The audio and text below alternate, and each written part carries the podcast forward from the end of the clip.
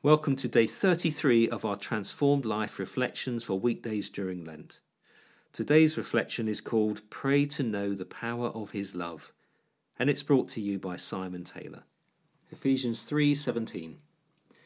I pray that you, rooted and established in love, may have power, together with all the saints, to grasp how wide and long and high and deep is the love of Christ, and to know this love that surpasses knowledge.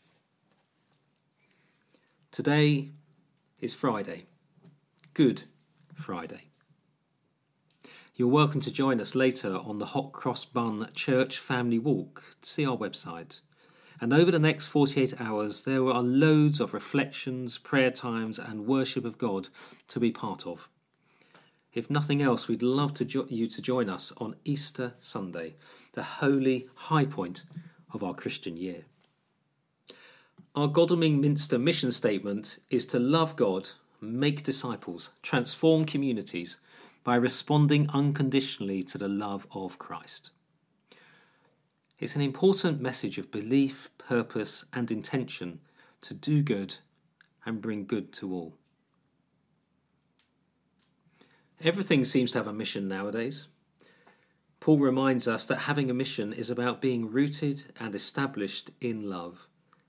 Love is a word which is banded around a great deal, but as with any word which is often overused, it can, it can lose its focus and its identity.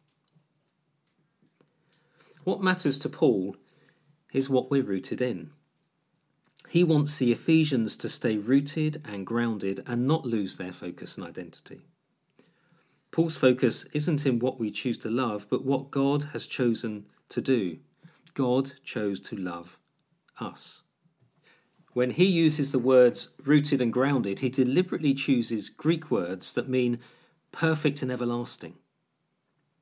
For most of us, it means it isn't about you lot, it's about God's love for you that you have responded to.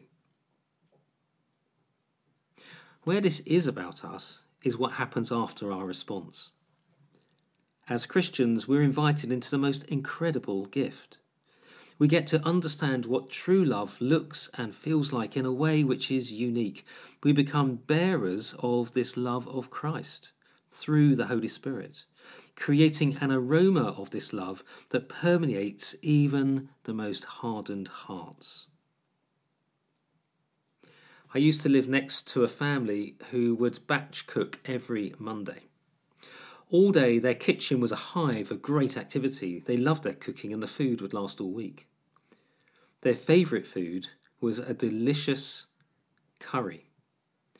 My clothes cupboard backed onto their kitchen. For some reason, perhaps there was a crack in the wall, every Monday my clothes cupboard would be filled with these delicious curry aromas. The smell would linger on my clothes for days. I became a walking aroma of my neighbour's delicious curries.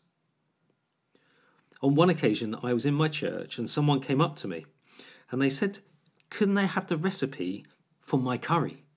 They'd smelt it on me and it smelt so good they wanted to make it for themselves.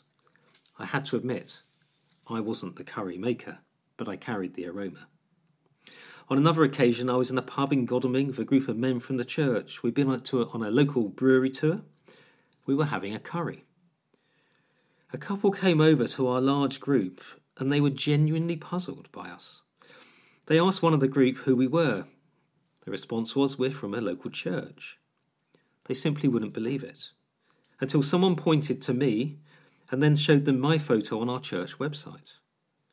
You see, they'd been watching us and they'd noticed that this large group of guys was polite, drinking but not overly so, laughing but not swearing in a pub. The aroma of Christ can really make a difference in our lives. Today, how are you going to be a purveyor of the aroma of the love of Christ for you? How will your aroma travel with you? As you grasp the height, depth, and length and love of Christ, which is beyond all human knowledge. What a gift you have to take with you into today, to be a purveyor of the aroma of Christ. Today, many of the children of the church will be on our Good Friday hot cross bun walk, and you can join them with their challenge and say hello to some people today, perhaps a neighbour. If this podcast has helped you in any way today, then why not come and join one of our church small groups where we're all exploring Ephesians with Dave Smith's Transformed Life Study Guide. We're really grateful to be basing these daily podcasts on Dave's Transformed Life course. So we want to say thanks to Dave and our friends at CWR for their permission to do this. We are not sponsored by them in any way. So please support CWR by visiting www.cwr.org.uk to find out more. And of course, we'd love you to get hold of Dave's book and his great material.